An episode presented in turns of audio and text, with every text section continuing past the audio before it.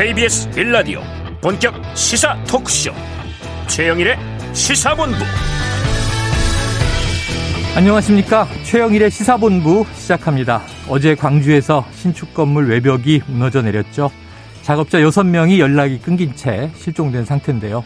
조금 전에 수색이 재개됐다는 소식이 들어왔습니다. 자 지난해 6월 차도를 덮친 철거 건물 붕괴 참사 아직 생생합니다 어제가 바로 학동 참사 방지법이 국회에서 가결된 날인데요. 늘 법과 제도가 늦습니다. 우리는 왜 반복되는 사고를 대자비처럼 보고 또 봐야 하는 걸까요? 며칠 전 화재 현장에서 소방관들을 잃었습니다. 이 사고도 지난해 봤던 사고와 닮아 있었죠? 소방관, 건설 노동자, 또 퇴근하고 학교하던 시민, 학생. 자, 다 누군가의 가족이고 나의 가족일 수도 있는 사람들입니다. 결국 우리 가족의 문제죠. 공동체 안전이 가장 중요하다는 것 잊지 말아야겠습니다. 자, 북한은 극초음속 미사일 시험 발사가 성공했다. 이렇게 발표했는데요. 이번 발사에는 김정은 위원장이 참관했고 전쟁 억지력을 강조했다. 이런 보도도 나왔습니다. 자, 우리는 하루 일과가 바빠서 각자의 삶이 버거워서 이 안팎의 위협을 잊고 살 때가 많습니다. 하지만 그래서 리더십이 중요하다는 점 때로는 주목해야 하고요. 지금이 그때가 아닌가 싶습니다. 대선까지 56일 남았습니다. 최영일의 시사본부 출발합니다.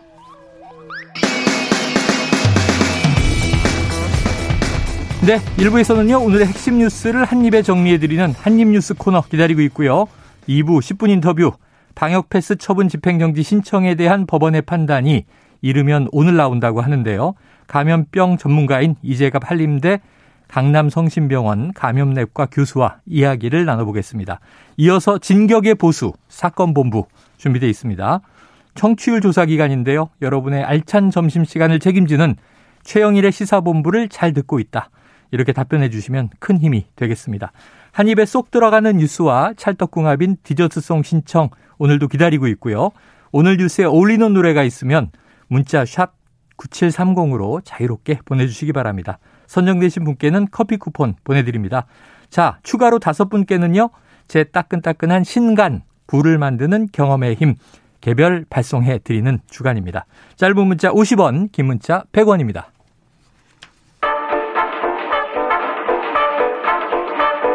최영일의 시사본부, 한입뉴스. 네, 오늘의 핵심 뉴스를 한입에 정리해 보겠습니다. 박정호 오마이뉴스 기자, 오창석 시사평론가 나와 계십니다. 어서 오세요. 네, 안녕하십니까. 자, 이 광주 주상복합단지 지상 39층 붕괴 2일차인데요. 지금 어떤 상황입니까, 박 기자님? 네, 한 30여 분 전에 아, 구조대원과 일부 수색견이 지금 투입이 됐습니다. 그러니까 다시 투입된 건데 안전 점검 때문에 그렇습니다. 오늘 아침 일찍부터 안전 점검을 했고요. 그 음. 결과 구조대원 투입이 가능하다라고 판단이 돼서 조금 전에 수색에 착수를 했고요. 지금 여섯 명이 생사가 확인되지 않고 있습니다. 음. 그래서 이들에 대한 지금 수색을 하고 있고 또 드론을 통해서 어 적외선 어, 감시를 통해서 또 실종자도 찾고 있는 그런 상황입니다. 네. 아, 사실 참 이 영상 또 이 소식을 듣고 네. 아, 2022년 대한민국에서 어떻게 이런 일이 있을 수가 있냐 이런 네. 생각 많이 하셨을 것 같은데요. 이 당국의 얘기를 좀 들어보면 콘크리트 타설을 위해 이 거푸집을 만들었는데 그게 좀 무너지고 음. 또 타워 크레인 지지대가 손상되면서 사고가 났다 이렇게 우선은 보고 있어요. 정확한 네. 건 조사를 더 해봐야겠지만은 23층에서 38층 양쪽 외벽이 붕괴를 해서 네네. 작업자 두 명이 잔해물에 떨어지면서 도로변 컨테이너에 갇혀 있다 구조가 됐고 한 명은 잔해물에 부딪혀서 병원에 옮겨진 그런 상황입니다.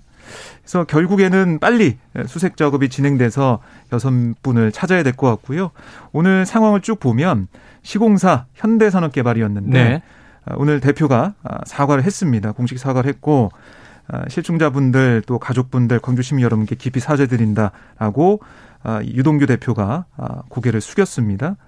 그리고 현재는 실종자 수색과 그 구조가 급선무다. 그래서 여기에 만전을 기하겠다 이렇게 얘기를 했고요. 또 눈에 띄는 게 현대산업개발이 지난번에 있었던 지난해 6월 재개발 위한 철거 작업. 네. 합동, 합동 참사. 참사. 네. 그때 아홉 분이 숨지고 여덟 분이 부상을 당했는데요. 그 사고, 그 철거 작업의 원청 회사였어요. 아. 그 관련해서 지금 아, 법적인 음, 지금 판단을 하고 있는 상황이고요. 말씀하신 것처럼 이 관련해서 이 관련 법안 이게 어제 건축물 관리법 개정안이 가결이 네. 됐는데 음. 그 사, 상황에서 어제 이런 또 사고가 발생을 했습니다. 저 지난해에도 사과했었죠. 네. 근데 올해 또 다시 있을 수 없는 사고가 발생했다. 책임을 통감하고 자 앞으로는 이런 일이 일어나지 않도록 하겠다. 네. 1년에 몇 번 하는 걸까요? 인재 아닙니까? 같은 시공사기 때문에 그런 네. 비판을 피해갈 수는 없을 것 같고요. 음. 전체적인 관리 감독이 전혀 되지 않고 있다라는 것을 확인할 수가 있는데 음. 앞서 말씀드렸던 그 학동 7구역 같은 경우에는 그 3.3 제곱킬로미터, 아, 3.3 제곱미터 평당이라고 네. 하죠. 이 해체 단가가 28만 원에서 10만 원, 4만 원, 2만 8천 원까지 그 흔히 말하는 제, 하청의 제재 하청까지 예, 내려간 예, 거예요. 예. 그러다 보니까 이제 난림 공사, 난림 해체 공사 작업을 할 수밖에 없었고 음.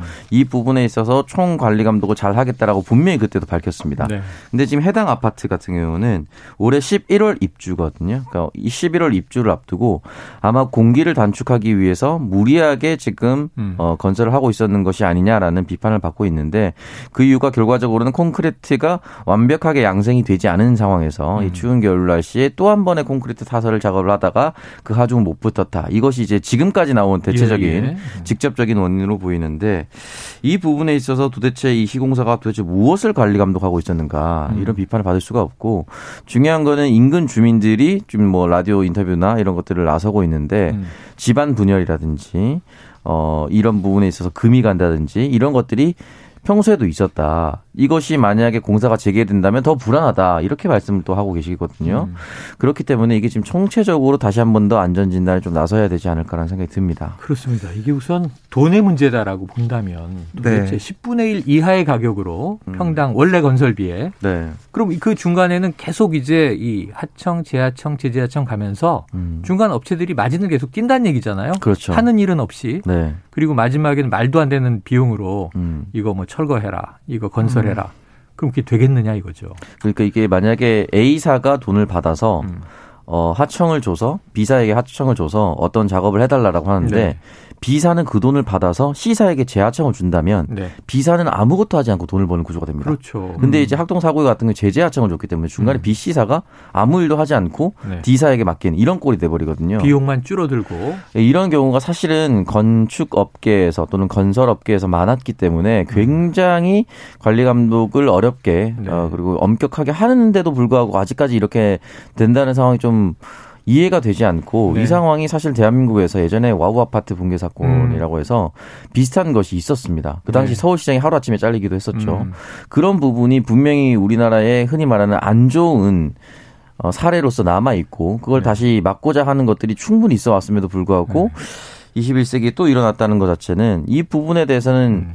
아마 높은 확률로 시공사가 누구에게 맡겼는지 맡긴 사람이 지역에서 흔히 말하는 힘 좀 쓰는 사람이었고 그 사람의 음. 입김이 만약에 또 작용됐다라고 했을 경우에는 전방위적으로 좀 수사가 필요한 상황이 예. 아닌가.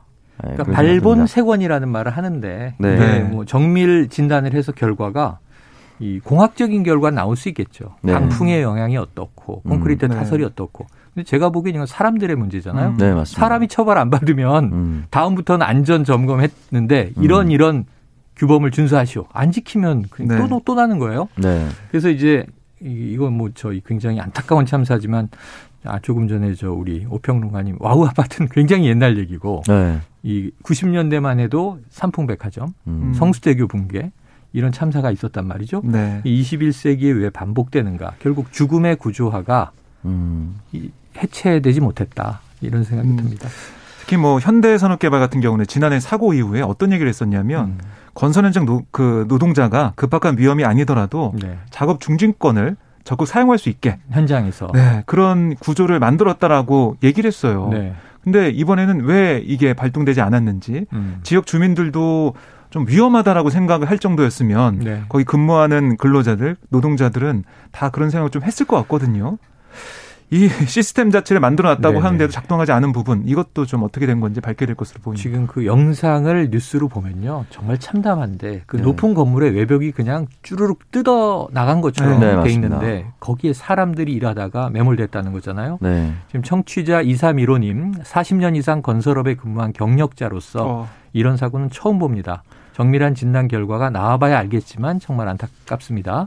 장인 정신이 부족한 전형적인 후진국형 건설 문화에 발생한 사고라고 생각합니다. 아. 자, 건축물 그냥 100년 가야 되지 않겠습니까? 네, 맞습니다. 안 되죠. 그리고 그게 또 이제 지역의 하나의 문화를 구성하는 공간 문화가 되는 건데 말이죠. 문재인 대통령도 이 붕괴 사고에 대해서 이 지시가 내려왔네요. 네. 이 근본적인 원인을 철저히 조사하고 음. 사전 예방과 재발 방지를 위한 안전 대책 강화 같은 후속 조치 만전을 기해 달라라고 네. 지시를 했습니다. 행정 담당도 정말 좀 발빠르게 움직여야 될 것 같아요. 네. 어쨌든 지금 원인 진단도 문제지만 사람을 찾아야 합니다. 네. 사람을 찾아야 하는 시간입니다. 지금 여섯 분이나 연락이 두 절인데 꼭 오늘 찾고 무사했으면 하는 마음입니다. 네. 음, 사고 소식은 늘 너무 가슴이 아프고 건설 산재가 산재 중에 비중이 높아요. 네. 앞으로 정말 예, 안 보게 되기를 기원해 보고요. 다음 뉴스를 보면 지금 이제 이번 주 들어서는 계속 여야 대선 주자들이 공약 경쟁인데 자 이재명 후보, 윤석열 후보 또 새로운 공약이 나왔습니까? 네, 뭐 연일 이렇게 공약을 발표하면서 네네. 어, 정책 비전 대결로 들어갔다라고 볼 수가 있겠어요. 어제는 신년 기자회견 대 음. 신경제 선포식 음. 그렇습니다. 오늘은 이재명 후보가 산업 관련 공약을 발표했어요. 네. 그러니까 사실 이것도 어제 발표한 신경제 비전 선포식 그 내용에 있는 그런 부분인데 음. 좀더 자세하게 얘기를 했습니다. 네네. 10대 산업을 중점 육성해서 자신의 임기 내에 연간 수출액 1조 달러를 달성하겠다 이런 청사진을 내놨는데 그러니까 특히 우리가 세계적으로 경쟁력을 확보하는 반도체 또 미래 모빌리티 2차 전지 디스플레이 바이오에스 산업 아, 이런 5대 슈퍼 클러스터를 구축하겠다라고 설명을 했고요. 음. 아울러 로봇이나 그린 에너지, 우주항공, 패션테크, 메타버스 이런 emerging 이 다섯 가지 신산업 프로젝트 이것도 동시에 추진하겠다 이런 계획을 밝혔습니다. 그리고 우리가 지난해 한창 얘기를 했던 요소수 대란 네. 이런 문제들 또 반도체 대란 음. 이런 것들이 발생하지 않도록 국가 산업 위협 요소를 방지하고 또 부처별로 공급망 대응 체계를 아, 가동하는 이 총괄하는 국가 공급망 진단 체계 이것도 구축하겠다라고 음. 네. 설명을 했습니다.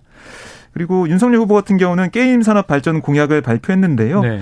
이게 너무나 지금 규제 위주로 그러니까 음. 인증을 통해서 어 게임을 하기가 좀 어려워진 상황이 있는데 이런 것 좀 풀어주고 모든 음 연령대에서 좀 게임에 잘 접근할 수 있도록 만들어 가겠다라고 음. 얘기를 했는데요. 특히 이제 이대남 그러니까 20대 남성 표심을 겨냥한 행보가 계속 이어지고 있다라는 음. 생각이 들고요. 오늘 재미있었던 부분이 어, 기자들 질문 중에 윤석열 후보한테 좋아하는 게임이 뭐냐 어. 이렇게 물어봤더니 아, 웃으면서 아, 지금 요번에 뭐 정책 준비하면서 공부를 했습니다 라고 어. 얘기하고 아, 이 제 연령대는 좀 그렇다 그러면서 아, 좋아하는 게임이나 뭐 해본 게임은 얘기를 하지 않더라고요. 그래서 아. 게임에 대해서는 잘 모른다 뭐 이런 얘기도 했습니다. 네. 네. 자, 네. 어떻게 보셨어요? 사실은 잘 모르면 솔직하게 말하는 게 맞습니다. 모른다? 네. 어설프게 만약에 배워와서 네네네. 또는 귀동냥으로 들었던 것을 평소에 즐겨 한다라고 네, 했을 롤입니다. 때. 롤입니다. 스타크래프트입니다. 그러면. 예, 네, 그말 들어서 이제 League of Legends 이제 줄여서 LoL이라고 그렇죠. 부르는데 이거는 이제 하죠. LoL 같은 경우는 뭐 전 세계 유저들이 굉장히 지금도 네.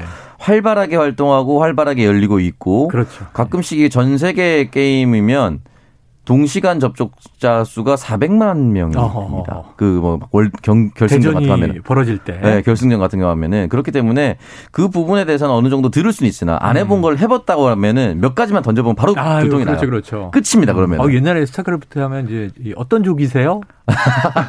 맞아요. 뭐, 죠 어, 그게 무슨 말이죠? 하면 네, 이제 끝나는 거죠. 종족이 있는데. 네, 그렇기 때문에 이제 모르는 거는 솔직하게 말하는 게 맞고 다만 음. 게임 산업이 대한민국의 미래이기도 하고요. 또 이제 게임 자체가 흔히 말하는 인정받는 취미로 음. 사실은 많은 사람들이 하고 있습니다. 네. 그렇기 때문에 음. 여기에 대한 인식의 전환을 보여주는 거는 뭐 나쁘지 않다라고 생각이 들고 음. 이재명 후보 같은 경우는 성남시장 재임 시절부터 이제 게임에 관련해서 부산에서 G스타 유치라든지 이런 것들을 부산 당시 서병수 시장이 하지 않으면 우리가 가져오겠다 해서 네. 실제로 성남시에서 또 많이 했었기 때문에 음. 양 후보가 적어도 게임에 대해서는 이해도가 좀 많이 높지 않나라는 음. 생각이 듭니다. 네, 오늘도 윤석열 후보가 게임은 질병이 아니다. 아, 그리고 확률형 그것 때문에 혼란이 있었죠. 그것 때문에 이제 기사 아, 네. 인터뷰 기사가 나갔는데 뭐 그게 윤 후보가 모르게 나갔다느니 여러 가지 음. 얘기가 있었고요. 결국 정정하는 일까지 있었는데 네.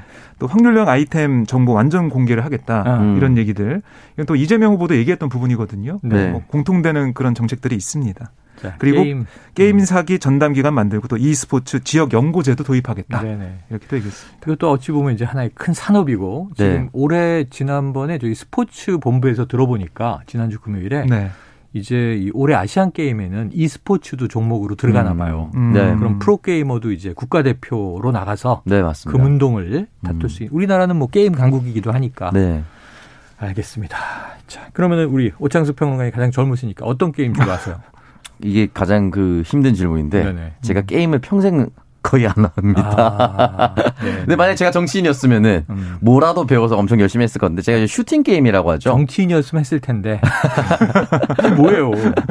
아 왜냐면 보여주기 위해서 게임하는 거예요. 그게 아니라 위해. 그 해당하는 민심을 읽기 위해서는 저는 네. 직접 해봐야 된다고 생각을 하거든요. 아. 그러니까 저는 이제 그동안에 슈팅 게임이라고 하죠. 총싸움 게임, FPS 네네네네. 게임이라고 하는데 그 게임을 많이 했는데 해당 게임 이름을 얘기하기 좀 그렇지만 그렇죠, 그렇죠. A로 시작하는 게임과 C로 네. 시작하는 게임이 있습니다. 맞아요. 유명한 탱크 밀고 하는 네, 탱크 밀고 하는 그 게임이 있습니다. 음. 네. 그 게임을 굉장히 즐겨 했었던 기억이 납니다. 야, 음. 예전에 PC방에서 논문 쓰러가 있으면 밤새는데 방이 전방 수류탄 전방 수류탄에서 맞습니다. 그 게임입니다. 시끄럽던 기억이 나요. fire in the hole이라고 네. 이제. 네. 알겠습니다. 저한테 물어보신다면 안전한 답변이 있죠. 뭡니까? 저는 아직도 테트리스 예요. 아. 시간이 나서 멍 때릴 때 하면 좋아요. 네. 자, 다음 이슈로 한번 가볼까요? 지금 이 단일화 문제, 지지율이 뭐 매일 나오고 있는 상황이니까. 네. 결국 이제 야권 단일화가 좀 화두가 되는 것 같은데, 이번 주 지지율은 근데 윤 후보가 약간 그 이 하락세가 멈추고 네. 소폭 반등이죠? 네, 맞습니다. 전반적으로 보면. 네. 어, 이제 추위가 중요한데. 추위가. 네, 추위가 중요했었는데 한 일주일 전까지만 하더라도 추위상 이제 추세상 이재명 후보는 계속해서 소폭이라도 상승하는 음. 또는 이제 격차를 조금 벌리거나 또는 여러 조, 여론조사 중에서 이기는 여론조사가 우산 여론조사 좀 많았으면 네. 윤석열 후보는 소폭 하향 추세였는데 이게 갑자기 갈등이 봉화되고 네. 그리고 뭐 일곱자 공약이라든지 이런 것들이 음. 어떻게 영향을 미쳤는지는 잘 모르겠죠. 그게 음. 영향을 미친 것인지 네. 갈등이 봉합된 요소가 영향을 미친 것인지는 네. 잘 모르겠습니다만 다시 이제 이 상황이 거의 뭐 평행선 정도로 음. 올라오지 않았느냐. 그러니까 이재명 후보의 소폭 상향 추세도 조금 꺾인 것 같고 음.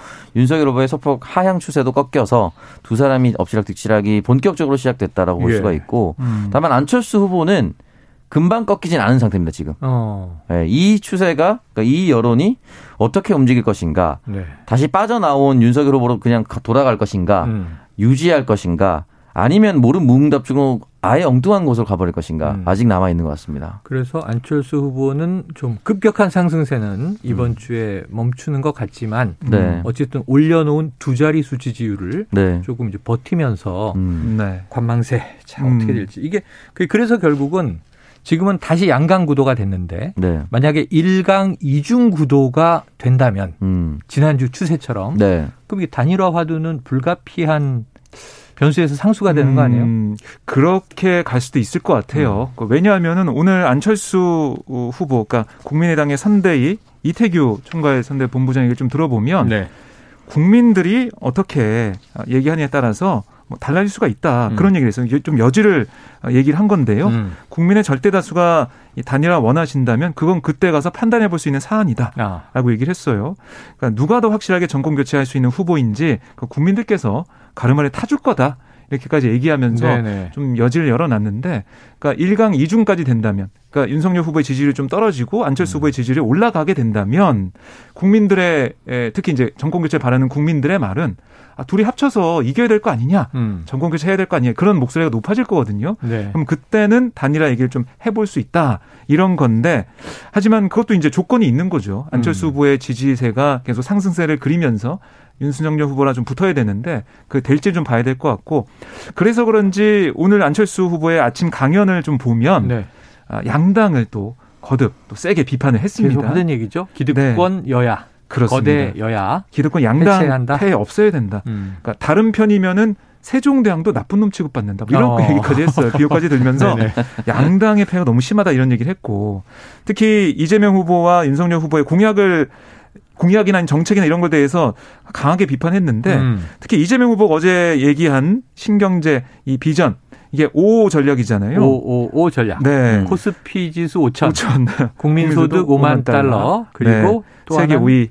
G5에 들어가 그렇습니다. 아, 그런데 이게 어, 내 공약을 베낀 거다. 아. 어, 짝퉁 5다. 내게 진짜 오오다 이런 얘기를 하더라고요. 아, 그래요. 그러니까 안철수 후보가 지난해 11월 얘기한 게 뭐냐면 음. 다섯 개 추격자 기술을 만들고 다섯 개 글로벌 기업을 육성해서 음. 주요 다섯 개국에 진입하겠다. 그 얘기를 이 자리에서도 하셨어요. 네.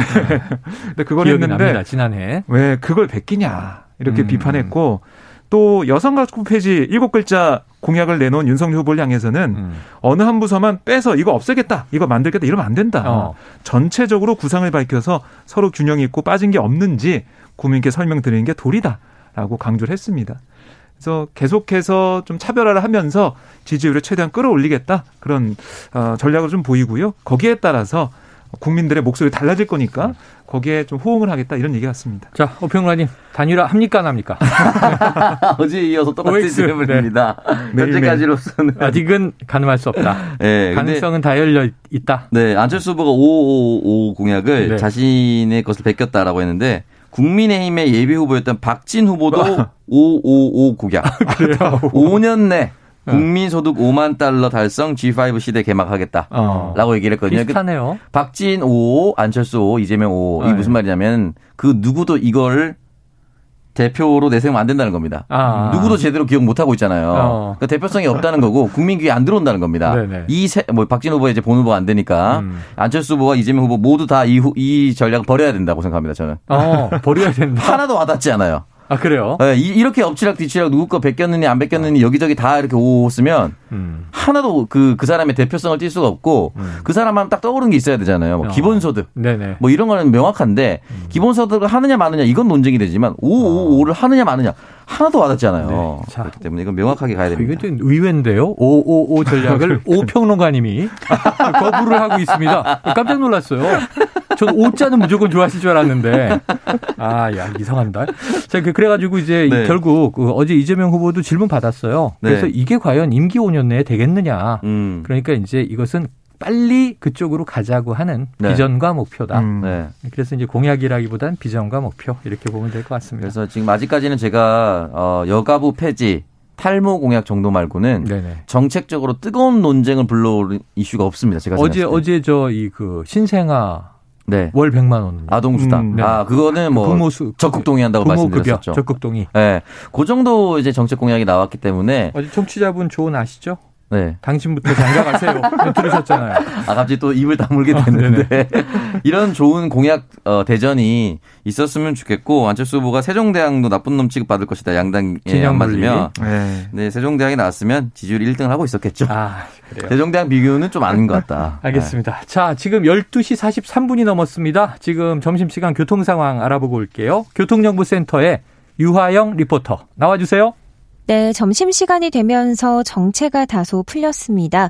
경부고속도로 서울 방향 달래내에서 반포까지만 정체 남아 있고요. 반대 부산 쪽으로는 한남에서 서초까지 정체고 서울 요금소에서 죽전까지 밀립니다. 서해안고속도로 서울 방향 일직분기점에서 금천까지만 밀리고요. 반대 목포 쪽으로는 순산터널에서 팔곡 분기점까지 막힙니다. 평택 시흥고속도로 평택 방면 남한산 부근에서만 밀리고요. 논산 천안간 고속도로는 논산 쪽으로 차량 터널 1차로에서 공사하면서 작업 여파로 정체입니다. KBS 교통정보센터였습니다.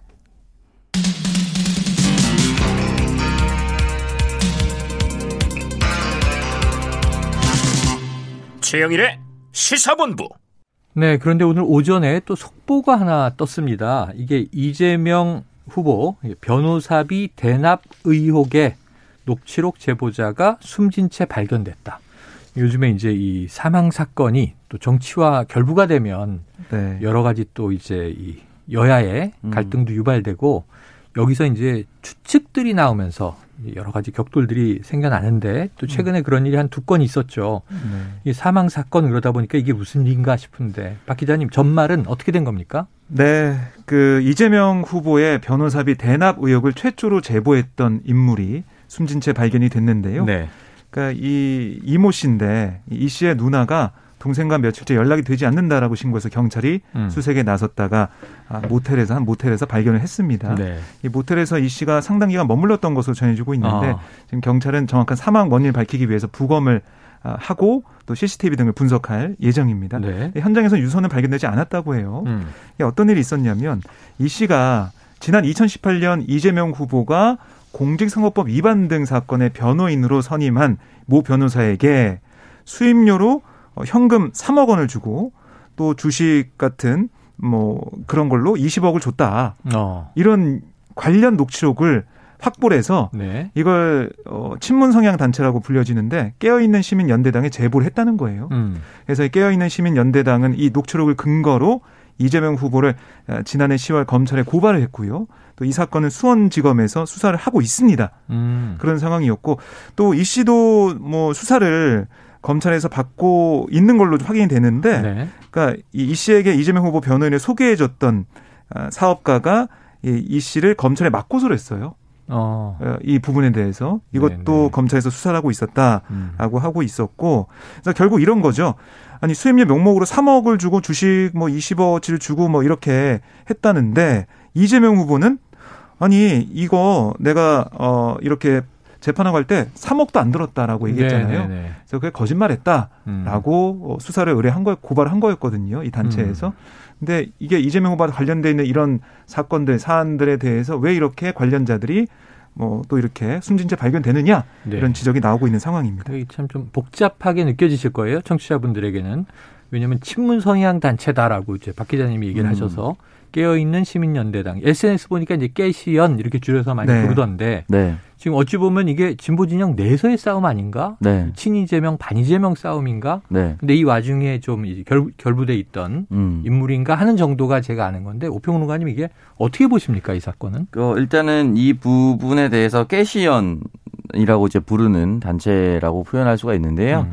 실제로 지난번에 이제 위성 정당이 난립했을 때 어, 정당에 등록도 했었습니다. 아, 그래요? 네, 정당에 등록도 했었고 비례대표사를 내기도 했었는데 음.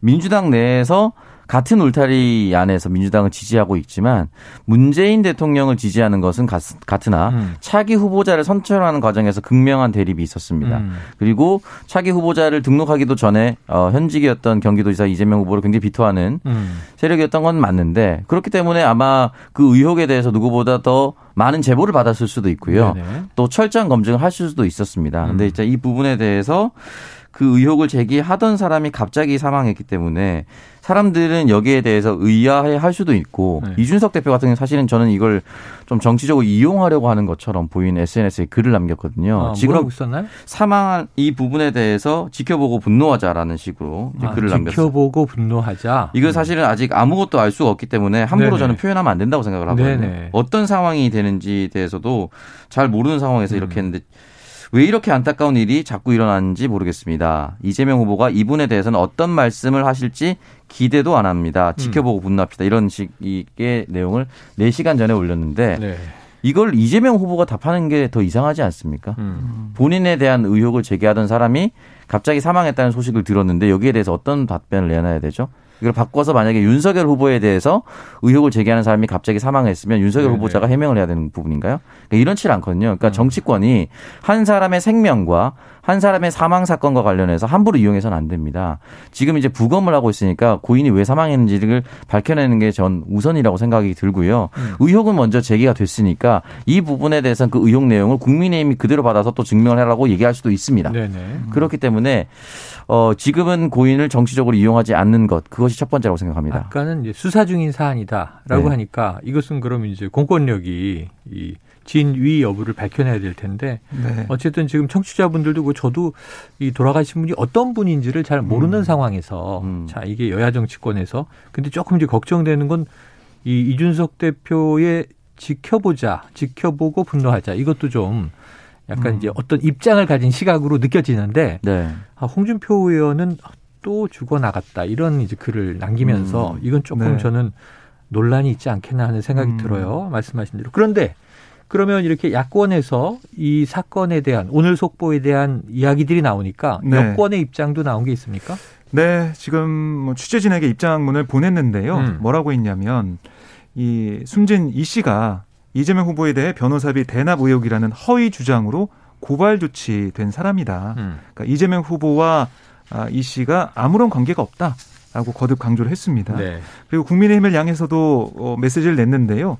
마치 이걸 뭐 기다렸다는 듯이 마타도성 억지 주장을 펼치고 있다. 그러니까 실체적 진실이 가려지기 전까지 아, 이 씨는 대남 녹취 조작 의혹의 당사자다. 라는 음. 게 민주당의 입장입니다. 네네. 그래서 조작 의혹의 당사자다. 네, 그러니까 뭐 정확한 사인이 밝혀지기 전까지도 그 어떤 정치적 공세 좀 자제해달라 이렇게 또 야당에 당부를 하기도 했습니다. 그래요. 자, 정치권이 또 이렇게 되면은 네가티브성 네. 이제 이 서로 주고받는 공방이 이어질 가능성이 있어서 아, 또 이게 뭐, 그, 뭐랄까요. 좀 속보로 나오는 사건 하나가 어떤 영향을 줄 것인가 지켜보게 되는 상황이고요. 자, 시간은 짧게 남았습니다만 오늘 김부겸 국무총리 자, 먹는 치료제의 첫 도입. 여기에 대해서 입장을 낸 게 있네요. 네, 내일부터 그러니까 우리가 확보한 이 화이자 아, 먹는 치료제 처음 도입이 된다라고 어, 김 총리가. 얘기를 했는데요. 어, 지금 보면은 13일, 그러니까 내일 국내에 도착해서 하루 뒤인 금요일부터 음. 바로 처방과 투약에 들어간다라고 보시면 되겠습니다. 네. 팍스로비드 이 초도 물량이 들어오게 되면서 새로운 어, 이 의료 체계가 좀 작동할 수 있는 가능성이 열려 있는데요. 김 총리는 이 사실 보면은 그동안 우리가 중증화율과 사망률을 먹는 백신 도입으로 더욱 낮출 수 있을 것으로 기대한다라고 또 긍정적인 입장도 내놨습니다. 네. 아울러 이 방역 위기 맞아서 한 달 정도 시행해온 사회적 거리두기 여기에 힘입어서 최근 코로나19 확산세가 징정돼가고 있는데 네. 또 의료 현장도 조금씩 안정을 찾아가고 있는데 음. 아직 하지만 위기는 끝났다고 보기 어렵다. 그러니까 설 연휴가 보름 뒤면 시작되고 오미크론 변이 문제도 있기 때문에 음. 아, 좀 더 긴장하고 상황을 아, 면밀하게 봐야 된다 이런 얘기를 했습니다. 그래요. 오늘이 수요일이니까 네. 오는 일요일이 16일이잖아요. 네. 그러면 이제 다음 주부터의 또 거리두기가 어떻게 될지 음. 이번 주 후반에 나올 것 같은데 네. 평론가님 어떻게 보고 계십니까? 지금 이제 소폭 하향 추세가 계속 이어지고 있기는 다시 네. 4천 명대로 올라가긴 했어요. 그리고 병상 여유가 많이 생겨서 네. 큰 다행이에요. 그래서 지금 이 팍스로이베이드 도입이 중요한 이유는 이제 중증화를 말씀하셨다시피 위중증 환자로 높아지거나 네. 사망 확률이 88% 줄어든다는 아, 거예요. 그래요. 그러니까 그 연구 결과로서는 그렇습니다. 효과는 있다. 네, 그렇기 때문에 확진자를 효율적으로 지금 만약에 2만 정이 들어온다고 했을 경우에는 그 해당 분량만큼은 음. 재택에서도 마치 의료진이 있는 것처럼 중증화율을 낮춰줄 수 있다는 거잖아요. 네. 음. 그렇기 때문에 그 부분이 만약에 유효하게 작용할 경우에는 음. 정부가 조금 더 흔히 말하는 방역 단계를 느슨하게 풀 수 있는 용기를 낼 수가 있지 않을까라는 생각이 들고 네. 이 부분에 대해서 88%이기 때문에 음. 그러면 나머지 12%의 부작용이나 또는 음. 효험이 아무것도 없는 네네. 그것도 열려 있는 거거든요. 어떻게 치료할 것인가? 네, 이 부분에 대해서 좀 논의가 끝난다면 네. 아마 정부가 아마 다른 부분에 대해서 발표가 있을 것 같습니다. 알겠습니다. 자, 우선은 뭐 2만 명분, 3만 명분, 2, 3만 회분 이렇게 네. 들어오지만 전체적으로는 지금 100만 명분 이상, 100만 회분 이상 계약이 됐다고 하고 화이자 외에도 이제 머크사에 또 이제 먹는 치료제가 있으니까 이 부분은 지켜보도록 하죠. 자, 북한이 극초음속 개발 1000명 1년 만에 대성공을 했다. 이번에는 김정은 위원장도 함께 참관을 했다. 이 소식도 들어와 있는데 이건 나중에 또 전문가와 함께 시간을 잡아서 진단해 보도록 하겠습니다. 자, 오늘도 한입뉴스 박정호 오마이뉴스 기자 그리고 오창석 시사평론가 감사합니다. 고맙습니다. 고맙습니다. 자, 청취자 4605님이 디저트송을 보내주셨어요. BMK의 꽃피는 봄이 오면. 자, 여러 가지 사건들로 마음도 심란한데 날도 너무 춥네요. 따뜻한 봄이 그리워지는 오늘입니다. 자, 빨리 대선 지나가고 3월 9일 지나면 이제 봄이 오겠죠?